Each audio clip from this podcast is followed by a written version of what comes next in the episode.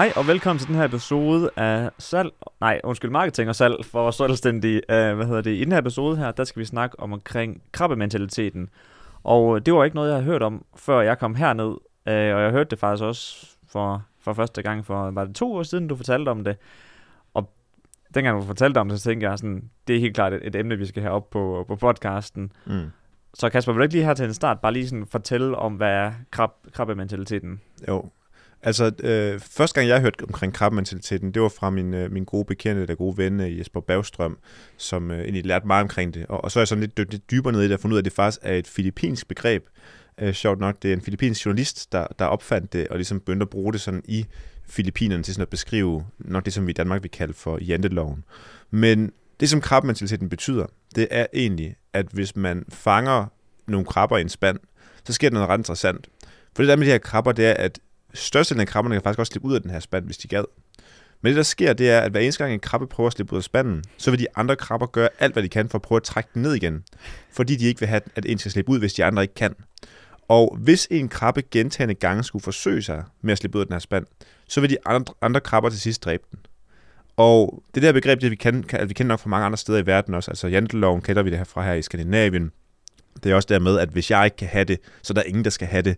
Den der fornemmelse. Og det er det, som man kalder for krabbementaliteten, som jeg tror rigtig, rigtig mange selvstændige øh, iværksættere, øh, bare folk, der sådan er drevne på en anden måde, vil opleve på en anden måde. Men, men det er sådan øh, begrebet, og jeg synes, det jeg hørte det første gang, var jeg også bare sådan totalt, okay, det, det giver mening, og man kan godt se det, at det sker nogle steder for selvstændige, for iværksættere ude i samfundet.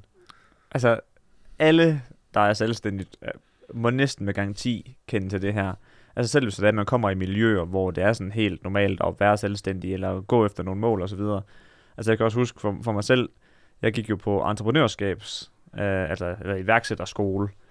Øhm, jeg ved nu ikke, hvor meget jeg lærte derfra i forhold til iværksætteri. Det lærer man jo først nok rigtigt, når man begynder at prøve sig frem. Men selvom det var sådan et, et rigtigt vil sige, man, lukket miljø, hvor at alle de sådan støttede op om hinanden i forhold til de der drømme osv., Første gang vi begyndte at køre Facebook-annoncer, så fik vi godt nok at vide, mm. at øh, vi skulle komme ned derfra, og vi skulle ikke tro, at vi var nogen, og, og alt, alt det der, man nu får at vide. Altså alle, der har prøvet at køre Facebook-annoncer, det ved også godt, at man kan ikke slippe for kommentarer heller. Ja. Øh, så man, altså, det er virkelig noget, altså, der, man, man ser ja. og oplever tit, synes jeg.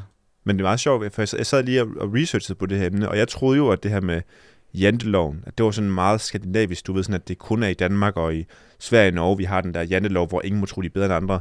Men så er jeg research på det lidt, inden vi skulle på i, i dag, og fandt ud af, at det, det er ikke kun en skandinavisk ting, det her. Vi har det mange steder i, i verden. Det er i Filippinerne, hvor de kalder det krabbeeffekten.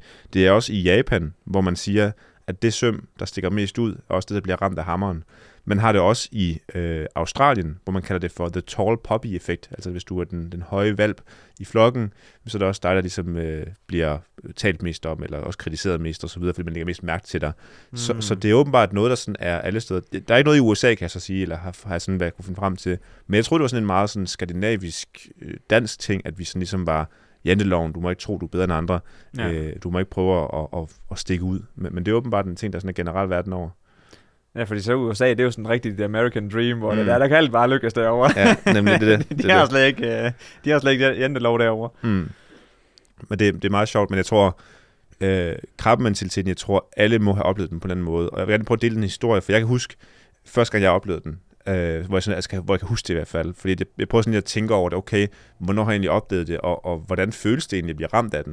Og det var meget sjovt, da, da jeg havde min første virksomhed, min webshop, øh, Card24, der havde jeg på det tidspunkt øh, et kontor i Kolding, og vi var i sådan et åbent kontorspace, hvor vi sad sådan seks mennesker eller sådan noget. Det var super fint for mig. Jeg var, jeg var ny på det tidspunkt, var 20-21 år på det tidspunkt, og var i gang med min virksomhed. Og så skete noget meget sjovt på et tidspunkt, og det var, at der var sådan en award her i Kolding, der sådan hed Årets iværksætter. Og alle de her seks mennesker, der var i det kontor, jeg havde ret godt med dem alle sammen.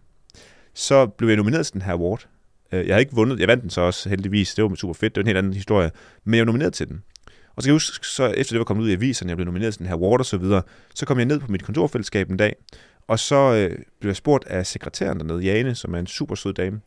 Øh, hun spurgte, nu vil jeg ikke nævne navn på hende, men hun spurgte, har du gjort noget for at genere hende her, der sidder to pladser foran dig? Og så sådan, øh, hvad mener du? Altså, øh, hun, altså, vi snakkede altid godt sammen og sparer mm. sammen og sådan noget.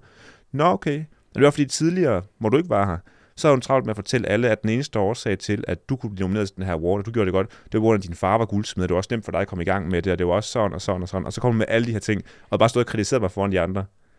Og, og det er jo krabmentaliteten, fordi jeg pludselig måske begynder at lykkes med noget i, i det her kontorfællesskab, begynder, at folk begynder at kunne se det og anerkende det osv., så, videre, så skulle man lige trækkes ned. Og det kan jeg huske, sådan, det var en, en underlig fornemmelse, fordi jeg kunne sådan, altså jeg, jeg, jeg begyndte virkelig at tænke over, havde jeg noget forkert, havde jeg sagt noget forkert og så Mm. videre. Og det var bare vildt, hvis det skal være samfundet, ikke? at vi ligesom, hver gang nogen lykkes med noget, så skal vi trække det Ja. ned igen. Jamen, det er rigtigt. Altså, vi, er- vi, altså, folk er også bare rigtig, rigtig hurtige til at dømme folk. Altså, fordi jeg har også en anden, anden historie, som... Det er så godt ikke, ikke en personlig historie, i forhold til, hvor jeg ligesom har oplevet effekten på mig selv, men hvor jeg har oplevet den på andre, eller hvad man siger. Fordi derude, hvor at, øh, altså for den her lille landsby, jeg kommer fra, derude, Mm. der, os, der kommer fra små landsbyer, vi ved også godt, man skal ikke stikke næsen for langt frem, mm. uden man får den Der laver janloven mere derude faktisk, ja. det gør den virkelig. Øhm, men så, hvad hedder det, øhm, så var jeg derude, og på det her tidspunkt, der havde jeg drevet eget virksomhed i to år, tror jeg, eller sådan noget. Så du jeg var begyndt at få nogle erfaringer, og vidste sådan lidt mere til, hvordan gamet det fungerede, og, og hvad det ind, ligesom indbærede at være selvstændig. Og så var der en yngre fyr fra samme by, som øh, investerede i Kasper Knudsen, Mm. og var i gang med at være marketingskonsulent, og begyndte rigtig meget at ændre sin identitet. Begyndte at dyrke motion, og begyndte at sige nej til at gå i byen, og så videre. Og begyndte at fokusere rigtig meget på at få det her til at lykkes. Og så på et tidspunkt, så er vi, så er vi til en fest, og så er der nogen bekendte med ham, øh, der så har startet ud som øh, og så videre. Og så sidder de der og begynder at, trash-talk ham Mm. for at prøve at lykkes. Ja. Altså, hvor det er sådan, ja, men du ved sådan, fanden, det er også mærkeligt, du ved sådan, nu gider han ikke drikke mere, han er bare totalt antisocial, og du ved sådan, det kan jo ikke være sundt, og sådan nogle ting, hvor det er sådan, de prøver virkelig at portrære deres egen sandhed, Mm. For at ligesom at godt gøre, at de for eksempel måske ikke gør det. Ja. Altså, nu ved jeg selvfølgelig ikke, om de oprigtigt inderst inden ønskede, at de selv kunne få sig selv til at kaste sig ud i det, eller hvad det nu end kunne være. Men du ved sådan, han skulle i hvert fald ned derfra. Mm. Altså, fordi at, øhm, det var ikke i orden, og så ham, ham Kasper Knudsen der, du ved sådan, han er også bare en eller anden, du ved, der bare, du ved, sådan, stjæler penge fra gymnasiebørn, du ved, sådan, hvor det bare sådan, jeg sad bare der og tænkte, altså, hvad, hvad sker der? Og alle sad bare i enighed der. Ja. Jeg, der var jeg så godt nok lidt en kujon, for jeg, jeg sagde ikke noget, jeg gik bare, du ved, sådan, jeg gad ikke være en del af samtalen, fordi du ved, sådan, jeg fik- ikke noget værdi ud af det. Ja. Men det er virkelig det der med, du ved, sådan, at så er der nogen, der enten er lykkes, de skal ned, eller så er Ja. der nogen der, hvor de begynder sådan at, at gøre noget for det. Ja. Og så sådan, nej, nej, nej, nej, rolig, rolig. Du skal være ligesom os andre. Du skal Ja. ja. ikke stikke, stikke alt for meget ud, eller gøre, at vi, øh, vi, vi ligner nogle øh, dogne skiderikker, eller du skal, hvad det nu end kan være. Men det, men det er jo det, det, er jo det som psykologerne de beskriver som, øh, altså som årsagen til, at det findes det her. For der, der er jo sådan, nu kan jeg ikke huske dem alle sammen, men der er jo sådan seks elementære følelser, som er årsag til det her, det sker. Altså det der med, at nogle af det, at, at konkurrence, det der med, okay, hvis nogen gør, gør mere end mig, og jeg ikke har lyst til at gøre det, så, så er jeg nødt til at kritisere dem, fordi mm. De, de vinder konkurrencen lige nu. For nogle så er det jalousi, for nogle så er det magtesløshed. Der er sådan nogle følelser, der sådan er forbundet med, at hver eneste gang nogen de prøver at gøre mere, så, så skal de ned. Så, så jeg tror egentlig, man skal måske vente om at sige, det er et godt tegn, hvis folk begynder at kritisere dig, eller lave sjov med dig, eller andet, fordi det betyder bare, at, at du gør mere, end de vil gøre for at nå dine mål og dine drømme. Og så vil jeg også lige understrege hurtigt, vi elsker Kasper Knudsen herinde. Han er mentor hos os, og kommer også hos os på øh, kontoret nogle gange. Ja. Øh, Så, så bare lige for at understrege øh, den også. Men jeg forstår 100%, han må høre rigtig meget af det der derude. Ja, altså fordi, det var nemlig Ja. også det, du sådan, at jeg har nemlig også hørt stadigvæk nu her, hvor folk, de sådan, nu, Knudsen han annoncerer jo selvfølgelig ikke så meget mere, for han er lukket for sit forløb og alt, alt det her, Mm. Men du der er stadig nogen, der siger sådan, ah, men du ved sådan, det der med sådan online for lidt, er det ikke sådan lidt ligesom Kasper Knudsen? Og du nu har jeg lært Knudsen, og så siger jeg sådan, altså, ja, altså, det, det er ligesom Knudsen. Men det er ikke bare sådan noget, altså, snyd, hvor de ligesom lokker penge ud af folk, og så får de ikke rigtig noget ud af det. Og du ved sådan, og nu ved man, hvor altså, stor succesrate Knudsen har med hans elever, Mm. hvor man er sådan, jamen, der er jo ikke noget ved det, der er snyd. Nej. Altså, du ved sådan, det er bare en anden måde at, at drive virksomhed på, end man normalt ligger i Danmark og så videre, og så... Ja. Ja. Så du sådan, ja, nu er jeg begyndt at beskytte ham også, du sådan, i de der samtaler der, for jeg synes, Ja. et eller andet sted, så synes jeg også, det er unfair, du ved, at Ja. han bliver, hvad hedder badmouthed, bare fordi, at han har lykkes med det. Ja. Men igen, det, det er jo et klassisk eksempel på krabmentaliteten, ikke? Fordi mm. Mm. han er lykkes med det, så skal han snakke om på den måde, eller ja. Mod, mod kritik. Altså, det, det er meget...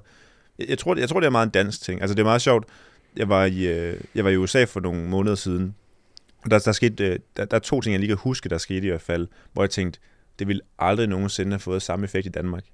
Øh, den ene ting, der skete, det var på et tidspunkt, der var en taler, der gik på scenen, og så folk de klapper og alt det her og så videre, og så, da folk faldt med at klappe, så siger han som det første, grunden til, at jeg er ret glad i dag, er fordi, at i sidste uge, der fik jeg lige underskrevet kontrakten, og vi har solgt vores firma til 30 millioner dollars. Og så jubler folk helt vildt i den der sal, og sådan totalt, okay, shit mand, og det var fedt. Sådan, jeg kunne bare forestille mig, hvis jeg havde gjort det i Danmark, altså hvis jeg havde gået op på Danmark, det kan godt være, at folk havde klappet sådan lidt halvhjertet, men folk havde med det samme tænkt, så må du også håbe, du betaler din skat, og så må vi også håbe, du flytter ud af landet. Og så, altså folk med det samme i Danmark, der er den der, men vi skal bare trække dem ned, de skal fandme ikke tro, at, at, at, at de er noget. Hvorimod i USA, altså det var ret fedt at være en del af. Jeg tror ikke, jeg kunne, jeg kunne ikke være der over hele tiden i det her, men, men, men det giver et eller andet det der med, at okay, folk tænker rent faktisk, hvis ham der oppe på scenen kan gøre det, så kan jeg også gøre det. Mm. Folk ser det på det som det gode eksempel, i stedet for at prøve at kritisere eller trække vedkommende ned og så videre.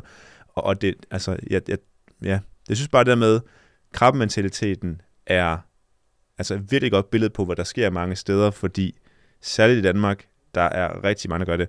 Og jeg tror, den eneste ting, man aldrig nogensinde skal prøve at gøre som selvstændig, man skal ikke prøve at overbevise folk om, at de ikke skal gøre det, fordi folk vil altid gøre det her. Man skal bare ligesom acceptere at sige, at det er en del af at bo i Danmark. Der er mange gode ting ved at være her, men en ting, der er måske lidt hårdt som selvstændig som iværksætter, det er, at du kommer til at stikke ud. Du kommer til at skulle gøre mere end andre. Folk vil blive jaloux på dig. Folk vil kritisere dig, og det er bare mm. en del af rejsen.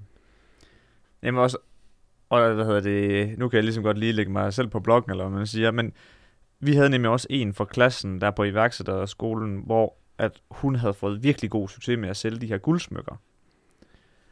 Og så på et tidspunkt, så holdt hun en, en workshop for klassen omkring, hvordan hun havde kørt Facebook-annoncer. Og så begyndte hun ligesom at fortælle om, hvordan hun har gjort det, og så videre. Og, og dengang hun så kommer til pointen, du, sådan, så er det sådan, at hun bruger busknappen og sådan noget. Og jeg sidder bare og tænker, for helvede, og nej, men det kan jo ikke passe, at det der, det hun har gjort, og du ved, sådan, det er helt forkert, og det er forkerte annoncestruktur, og forkerte målgruppe, du ved. Og du ved, sådan, så efter, efter det der, så tror jeg mig selv lige at tænke sådan, det kræfter mig også, fordi hun har været heldig. Hun har ramt en eller anden trend med, at så kom de her smykker på, øh, du ved, sådan, de her lidt mere unika smykker, sådan lidt på, på trend, og blev rigtig trendy, og så gjorde det, at det var nemt at sælge. Du ved, sådan, men hvad får jeg ud af at have den holdning mm. til det? Ja. Jeg lærer ikke noget af, hvad hun har gjort, mm. og du ved, sådan, jeg er ikke bedre stillet, så det, sådan, det, det er bare et, et lose-lose. Ja. Men jeg tror, altså, jeg tror også, det, det bedste, man kan gøre, det er, det er egentlig bare sådan at sige, okay, hvis hun kan, så tror jeg også på, at jeg kan. Mm. Og så er det også det der med, altså for mig har det været, for jeg har også haft det samme nogle gange, jeg kan ikke lige komme på nogle eksempler, hvor jeg sådan har haft det, for jeg synes, jeg har, jeg har forsøgt virkelig at lægge det væk i lang tid. Men det med, at jeg, jeg er meget konkurrerende, så for mig har jeg fundet ud af, at når jeg har krabmentaliteten, hvis der er nogen, jeg begynder at kritisere eller andet, eller tænke dårligt om mit hoved, så er det fordi, at jeg tænker, at jeg vil være bedre end dem. Og det er jo, det, det er jo den konkurrerende mentalitet. Men det, jeg har mm. fundet ud af det der med, at konkurrence, det er et nulsomspil inden for virksomheder. Altså, du ved, det er ikke ligesom at spille fodbold, at en skal vinde Champions League-finalen, og en skal tabe den når det hedder virksomheder og iværksættere, så kan vi alle sammen vinde. Jeg kan huske, jeg læste en bog engang, jeg tror faktisk, det var Kasper Knudsen, der anbefalede mig den, der hedder, øhm, det, det er en, en inder, der hedder Naval Ravikant, der har skrevet bogen, jeg kan ikke huske, hvad, hvad bogen hedder 100%. Øhm, men det var Kasper, der anbefalede mig at læse den, og han har et meget godt eksempel på det. Han siger det der med, okay, hvis du er konkurren- konkurrencemenneske, og du gerne vil slå nogen i virksomhedsverdenen, vil du så have, at de skulle klare sig dårligere, for at du med dit nuværende niveau kunne slå dem? Det vil du jo ikke. Okay, så der er ikke nogen konkurrence. Fordi det, det er ikke, hvis, hvis du ikke ønsker, at de skal gøre det dårligere end dig på nuværende tidspunkt, så kan du ikke slå dem. Mm. Og så var tanken bare det der med, okay, jamen, jeg skal ikke prøve at konkurrere med folk. Vi kan alle sammen vinde. Der er, der er ikke kun én vinder, der kan være 10 vinder, 20 vinder. Og hvis jeg kigger på alle vinderne, dem der er foran mig hele tiden og siger, okay, hvis de kan, hvis han kan, hvis hun kan, så kan jeg også. Og det var meget befriende for mig sådan at slippe ud af den der spiral, fordi før han var jeg meget sådan, og så så jeg på Instagram, okay, når man, øh, Kasper arbejder stadigvæk, Mads arbejder stadigvæk, og okay, han bruger weekend på arbejde, fuck, så skal jeg også arbejde, du ved sådan, og, og så blev jeg sådan lige sådan præget af konkurrence, mm. fordi jeg tænkte, at, at det var det der, der var, der var spillet, men, men det er det jo ikke. Nej. Nej, fordi det, hvad siger man, det er jo også den modsatte metafor, det der med, at for at have det største højhus, så kan du enten bygge det største højhus, eller rive de andres, det det, det det. andres bygninger ja. ned. Ja. Men du ved sådan, hvis det skal være sund konkurrence, ja. Så skal jo, man jo ligesom hver især bare fokusere på at gøre sit bedste, ja. og bygge sit egen bygning altså højere, ja. i stedet for at prøve at ja, topodere de andres. Og ikke engang kigge på de andre højhus, bare fokusere på dit eget, ja. altså, fordi du, du, du gør det, du kan. Ja. Ja, fordi nu begynder vi ligesom også at komme over i noget, som begynder at blive sådan noget, hvor man, altså det med at sammenligne sig selv med andre, det føler jeg faktisk også generelt er sådan relativt usundt. Det er i hvert fald altså min rene altså holdning, det der med, at man kigger oftest bare på, på nogle andre også, og så ser man på, hvor de er. Ja. og så bliver det en, en negativ for en selv, fordi man ikke er på det samme stadie, fordi, og så tænker man, det burde jeg være. Ja. Og, Men- så, og så bliver det negativt. Enig. Men det er det, som sociale medier gør ved os i dag. Ikke? Altså, det er blevet så nemt at sammenligne og se, hvad andre gør, og, Ja. og se deres 2% af livet, og det er de to mest fantastiske procent af livet, de selvfølgelig viser på deres Instagram og på Facebook. Ikke? Uh, så ja, det, det er bare en, uh, en, en ting. Jeg har en anden historie fra USA, hvis jeg må dele den også, Ja i forhold til noget andet, som jeg også tænkte, det vil aldrig nogensinde ske i, uh, i Danmark heller ikke, og folk vil tænke, det var vildt. Men, men det var meget sjovt. Nu skal det siges, og det kan man nok finde ud af gennem den her podcast. Altså, jeg er lidt en sokker for de der amerikanske quotes og, øh, og, og taler og sådan noget. Jeg kan godt lide, at det bliver lidt ekstremt nogle gange. Øh, jeg finder det sådan, at for det bedre. Men, men der var en anden ting også, som var meget vild, for det ville jeg aldrig nogensinde høre nogen i Danmark sige det her. Det var en tæller, der gik på scenen, og så fortalte han omkring, øh, at der lige nu i USA og rundt omkring i verden er rigtig meget det, han kalder for child abuse, altså forældre, der misbruger deres børn. Men ikke på den måde, som vi tror. For det er noget, der sker i USA, det sker i den vestlige verden, det sker alle steder. Og han siger, at det største child abuse, der sker i øh, verden lige nu, det er, at deres forældre ikke vælger at følge deres drømme, og at deres forældre ikke vælger at forsøge at gøre det bedre end deres forældre. Fordi hvis du kan bryde den rytme af, at du rent faktisk begynder at følge din drømme, og dit barn kan se det igennem hele deres opvækst, hvis de, du kan begynde at, at stræbe efter, at du vil gøre det dobbelt så godt som dine forældre, så dit barn også vil gøre det dobbelt så godt som dig, for det bliver et mønster det pludselig. Det er det bedste, du gør for dit barn. Og det er også bare sådan igen, det vil man aldrig nogensinde sige i, i Danmark eller den vestlige verden, fordi, ved, fordi på grund af krabmentaliteten, fordi man skal jo ikke tro, man kan være bedre end nogen, eller, og slet ikke dine forældre, du skal ikke tro, at du kan, du kan nå ting, men, men, men det synes bare sådan, jeg synes, det er lidt ekstremt sagt det her, men jeg kan godt forstå pointen i det. Mm. Hvis man kan tænke det på den måde, og for mig har det faktisk hjulpet lidt, det der med, at jeg skal ikke tænke på, hvad andre tænker. For jeg skal, være, jeg skal være det gode eksempel for, for dem, der går ud på gågaden. Jeg skal være det gode eksempel for, for dem, der, der ikke kan lide mig. Jeg skal være det gode eksempel for mine børn. Ja. Og, og det gør ligesom, okay, så er det min pligt rent faktisk at turde stikke ud. Ikke for andres skyld, men for mine børns skyld. Ja. er, den er god, for nu, nu sidder jeg så og tænker, hvad, fanden gør jeg så lige? Ja. jeg har jo ikke nogen børn. Hvordan fanden kan jeg Ja. lige være det gode eksempel? Men ja, det er, øhm, det er faktisk lidt, lidt, øh, lidt sjovt, du siger det, fordi at, øh, jeg, tror, du, jeg tror, du har ret. Altså rigtig mange forældre, spe, altså her i Danmark også, du sådan, også man hører ens venner fortælle om, hvad deres forældre har sagt til dem, angående jobs og karriere og så, og så videre. Ja. Altså, generelt set, så, så, så synes jeg sgu, det lyder som nogle lorteråd. Altså, du ved, hvor det er sådan, at am, du ved, sådan, gå nu efter du sådan, det job, du ved, du kan, du, du ved, der giver ja. Dig jobbet, og der er jobsikkerhed, og du sådan, kan få den der løn, som øh, du sådan, der kan betale de der diverse ting, så du kan få hus og bla bla bla bla. Ja. Du, sådan, men det er jo ikke, det er ikke, det er ikke specielt godt råd i min optik, altså, fordi hvis du hader det der job der, altså, så kommer du alligevel aldrig nogensinde til at altså, gøre det godt i den branche, eller det, med den karriere. Det, altså, det, det, er jo sådan, det, det er jo det bedste eksempel på trappeffekt, det der. Prøv, prøv at tænke, hvor mange af os, der bliver bedt om at gøre det middelmodigt i livet. Ja. Altså, det, det er helt ned i folkeskolen. Altså, det er først nu, hvor jeg sidder og snakker om det, jeg tænker, hvor, hvor, absurd det er, at jeg har siddet ved en eller anden øh, skole hjem, som hvad hedder sådan en øh, studievejleder, Nå ja, og, og, og så har sagt til hende først, jeg vil gerne være fodboldspiller, og siger hun, det kan du ikke. Nå. Altså, og, nå. og så siger jeg bagefter, jeg vil være selvstændig ligesom min far. Men det kan du heller ikke vælge. Hva, hvad, hvad kan jeg så vælge? Du kan da være revisor, du får god karakter i matematik. Jeg troede, du skulle være revisor i tre år efter. Og, og prøv at tænke det der med, altså, hvorfor havde man ikke en, en studievejleder, der i stedet for sagde, fuck mand, fodboldspiller, ved du hvad, det kunne være det fedeste i verden. Jeg synes, du skal gå efter det. Har du en plan for, hvordan du vil nå det? ja. Og det kan godt være, at du så siger, at hun siger bagefter, men overvej lige at gøre det her ved siden af, så du har noget at falde tilbage på. Eller et eller andet. Men, men prøv at tænke der med, hvor meget vi får at vide, at vores mål og drømme, ah, de, de kan ikke blive til noget. Ikke? Altså, det, jo- det, jo- det er jo krabbeeffekten helt fra starten. Man bliver lige trukket ned af spanden der og sagt, okay, nej, du skal sgu være revisor, som Ja. det når du får god karakter i, i matematik. Ej, her, nu, nu, øh, altså, nu du siger det der, ikke også? Nu får jeg lige lyst til at lave et skud ud til min mor. Mm, ja. også fordi, øh, det var også lidt, næsten, næsten lidt i forlængelse af det, altså har, har event, vi lavede for Hadib der, ikke også? Mm. I forhold til, at, du, sådan, at hans store idol, det er hans mor. Og du ved, sådan, det fik mig også til at tænke lidt efterfølgende, at dengang, hvor jeg gik i 8. klasse, der ville jeg jo spille professionel League of Legends. Mm. Og dengang jeg sagde det til studievejlederen, altså hun, altså hun var i hvert fald ned af stolen, jo, Mm. Ja. og foreslog tømmer. Ja. Øh, fordi det var min øh, storebror jo, ikke også? Ja. Så, Mon spanden ikke, det var mere realistisk. Ja, ja. Og jeg lige kom ned derfra, og så, og så gik, den, gik den vej i stedet for. Men det sjove er, du sådan at, at min mor, hun synes jo faktisk egentlig ikke, at det var... Øhm, altså, det var ikke urealistisk. Altså, jeg skulle bare mene det. Mm. Altså, det skulle, ikke, det skulle ikke bare være sådan noget, at fordi jeg synes, det var lidt sjovt at spille, og så videre. Jeg skulle, jeg skulle rent faktisk gøre noget ud af det, og gøre mig umage, og forbedre mig. Ja. Og sådan hele tiden blive ved med at, at rykke mig, i stedet for bare at sige, at, at det er bare sådan en, sådan en pipe dream, Ja. øh, man aldrig nogensinde gør noget ved. Og jeg endte jo også med at spille på altså sådan ret højt niveau, og fik løn for det, og så videre. Ja. Øh, og så blev jeg så træt af det senere. Men alligevel, det der med, sådan, at man har haft en mor, der sådan støtter ens drømme, som måske er større end studievejlederen, eller mm. studierådgiveren. Øh, det tror jeg fandme egentlig, at det betyder rigtig, rigtig, rigtig meget, i stedet for at man bliver højt ned. Det tror du ret i. Men jeg tror også, jeg tror, altså kær- kærlighed er virkelig at støtte sine børn og medmennesker i nå deres mål. Men, men ubetinget kærlighed, som din mor viser, det er at støtte sit barn i et mål, som hun ikke forstår. Ja, Altså, fordi det, det er der, hvor det virkelig bliver, bliver stort. det er også...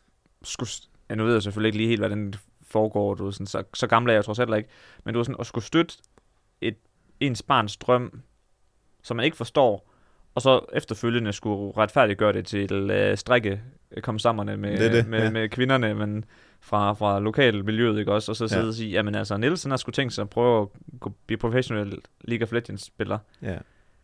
hvor du ved sådan, at, at Ja. der falder en strikkepinde sgu til jorden også. Ja, det. Men det er jo bare krabbeeffekten igen, ikke? For Ja. pludselig begynder du at gøre noget, der, der er uvandt, der er anderledes end de andre. ja, Ja, det er faktisk, jeg, jeg tænker over, før vi optog podcasten, hvor tidligt man egentlig oplever altså krabbeeffekten, men det er jo allerede der, altså det er allerede fra, fra, fra vi, vi går jo som i vores i anden, tredje klasse og tænker, at vi skal være astronauter, og tænker, at vi skal være alt muligt, og, og så får vi ret hurtigt at vide, ah, du skal sgu nok, du skal være du revisor. skal, skal nok være revisor i stedet for, ikke? Altså jeg, jeg troede, jeg skulle være revisor, ja. det var indtil jeg, jeg ramte tredje, tredje årgang på handelsskolen, og jeg er næsten dum i matematik, så tænkte jeg, "Nå, det var nok ikke det alligevel. Nej. Men, men prøv at tænke det der med, det, det er bare krabbeeffekten. Jeg, jeg har en ting mere med, som jeg synes, der, der er lidt spændende. Øhm, noget, som jeg tror, der sådan kan være afgørende for ligesom at, at slippe ud af den der krabbeeffekt. For jeg tror, vi oplever det altid. Altså bare sådan et samfund generelt i Danmark, det er det der med, hvis man, hvis man gør for meget, hvis man stikker ud, der vil altid nogen, der tror, at du, at du snyder, at du øh, er anderledes. At, altså du ved, krabbementaliteten, som vi snakker om. Ja. Men en af de ting, som jeg har opdaget, der sådan gør ret meget, og, og det er sådan en simpel ting, og alle har hørt det her råd før, men jeg vil gerne sige den alligevel, for jeg synes, den er vigtig, det er at omgive sig selv med mennesker, der enten vil dig det bedste, eller omgive dig med mennesker, som er foran dig. Ja. Det er, sådan, altså det er virkelig de to ting, der, der eliminerer krabbeeffekten. Fordi så kan du fokusere på de mennesker, i stedet for at fokusere på dem, der prøver at trække dig ned. For der vil altid være nogen, der trækker dig ned i en eller anden forstand. Men hvis du er sammen med mennesker, som rent faktisk vil det bedste, ligesom din mor eksempelvis, eller ligesom man har nogle venner, der måske gør det eller andet, eller hvis du er sammen med mennesker, som er foran dig, så vil de aldrig nogensinde forsøge at trække dig ned. Og, og det bedste eksempel på det, der er et citat, jeg kan ikke huske, hvordan det lyder 100%, men det er nogenlunde sådan her, at det er aldrig nogensinde ham med det sorte bælte, der vil kritisere dig for at starte til karate. Det er alle de mennesker, der er foran dig, der vil kritisere dig for at starte på den rejse, de er gået. Ja, det er faktisk en god pointe. Det tror jeg, du er ret i. Det tror jeg også. Så jeg tror det der med, hvis du kan finde folk, der er foran dig, det er der, hvor du rykker. Og vi kan se det selv på vores egen rejse. Hver eneste gang, jeg har fundet nogen, der er foran mig, det er der, hvor vi lige har skruet op et gear. Det går lidt hurtigere. Vi har næsten fået tilladelse til at måtte, måtte gøre tingene bedre. Ikke?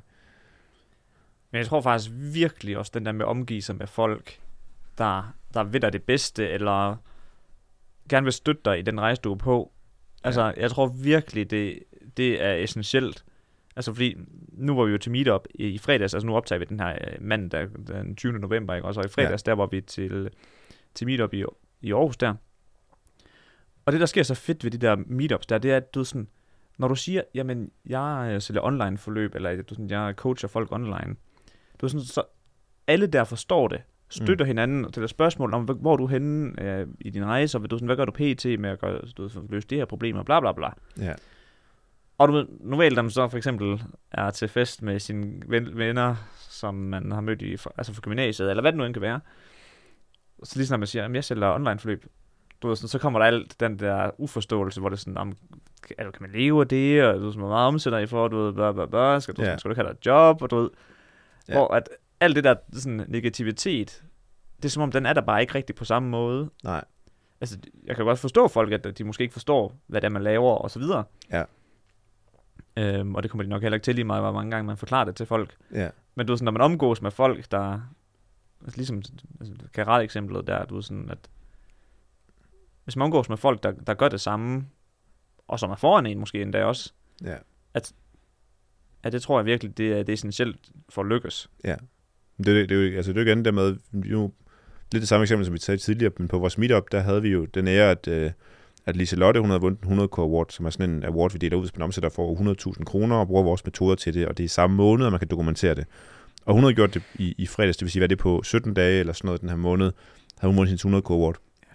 Og det fortalte vi jo til meetupet, at hun lige før minutter inden, at vores meetup startede, der havde hun faktisk fået bekræftet den sidste aftale, som gjorde, at hun havde nået det omsætningsmål. Og da vi, da vi delte det, så klappede folk jo. Folk var jo glade på hendes vegne. Altså det der med igen at omgive sig med folk, der faktisk støtter en, eller være et netværk med folk, der støtter en på en eller anden måde. Og det, det kan være professionelt netværk som vores, men det kan også være igen, altså venner, familie eller andet. Mm. Men jeg tror, man skal have kombinationen af nogen, der støtter en, og nogen, der får en. For man skal sådan have begge, begge øh, steder, fordi dem, der støtter en, dem, der også vil samle op, hvis det ikke går. Det er ikke nødvendigvis altid dem, der er foran dig, der gør det. Mm. Og, og det er der, hvor det er rart at have begge dele på den måde, tror jeg, i sit, øh, i sit liv. Ja, nu, nu kan det godt være, at vi kommer ud af en lille bitte tangent, men det, jeg føler lige, jeg har brug for at se det. Ja. Og hvad hedder det? Jeg, det, jeg føler virkelig, øh, jeg har brug for, jeg er virkelig taknemmelig i dag. Jeg har virkelig sådan en taknemmelighedsmandag, fordi jeg tror også i forhold til det der med, at, at omgive dig med, omgives med folk, der støtter en. Altså igen, som sagt, jeg kommer fra en iværksætterstudie, hvor at alle bliver opfordret til at starte deres egen virksomhed og så videre, og bla bla bla. Og øhm, mange af dem, der startede virksomheder der på studiet og så, og så videre, som jeg blev venner med, og har snakket med efterfølgende, der er mange af fyrene, som jeg snakkede med, øhm, hvor deres kærester ikke har synes det var en god idé at fortsætte med virksomheden. Mm. Fordi at de har været sådan, ah, men nu- skal vi altså også til at begynde at tænke på hus. Nu skal vi altså også til at tænke på, at nu, vi skal også snart have nogle børn, og der, det kræver sgu nogle penge, og, Mm. og du ved, jeg gider ikke bo i lejlighed hele mit liv, og alle de der ting, ikke også? Som ikke er støttende. Mm. Altså, sådan, det, det putter sådan et altså, ualmindeligt pres på. Jeg ved det, det, er nok ikke, det er nok ikke krabbe mentaliteten, men det, det er det der med, med at omgås med folk, der støtter en og så videre. Ja. Og der er jeg også bare sindssygt taknemmelig for Emilia, du ved, sådan at jeg har virkelig også haft nogle måneder, hvor jeg vidderligt der har tjent, altså fået udbetalt mindre end SU Ja. i min, som løn. ja. og du sådan, vi ikke har kunne gøre noget andet end at leve mega billigt, øh, altså at spise aftensmad, der ikke var noget fancy, og virkelig levet under øh, SU, øh, hvad siger man, indkomst. Ja. Men alligevel har sagt, "Jamen, hvis du synes, det er fedt, at du kan se, at du udvikler dig, og alt muligt, så altså, bliv ved med at give den gas. Ja. Jamen, det, altså det, det, det betyder noget det der, altså man har opbakningen, fordi der, der er de der altså måneder, men igen, jeg, jeg tror ikke, det, det er ikke et krabbementaliteten, men, men alligevel så, så er det jo også lidt, fordi det er, man, man bliver jo ligesom trukket væk fra sit mål, eller fra sin drøm på en anden måde, øh, fordi at, at det er bedre at blive nede i, i spanden. Nede i spanden, øh, ja. ja. sammen med os andre. ja. Ja, Ja. ja. Men, jeg, men jeg tror egentlig, altså, jeg tror, hvis man skal give noget, noget konkret på det her, altså jeg tror et eller andet sted, altså det, det bedste råd, man ligesom kan give, det er, man kan, man kan sagtens være irriteret over, at krabmentaliteten findes. Man kan også være irriteret over, at janteloven findes. Man kan også være irriteret over, at, at det ikke burde være sådan. Men jeg tror, jo, jo hurtigere man som selvstændig kan få en sig med, det er bare sådan her, det er.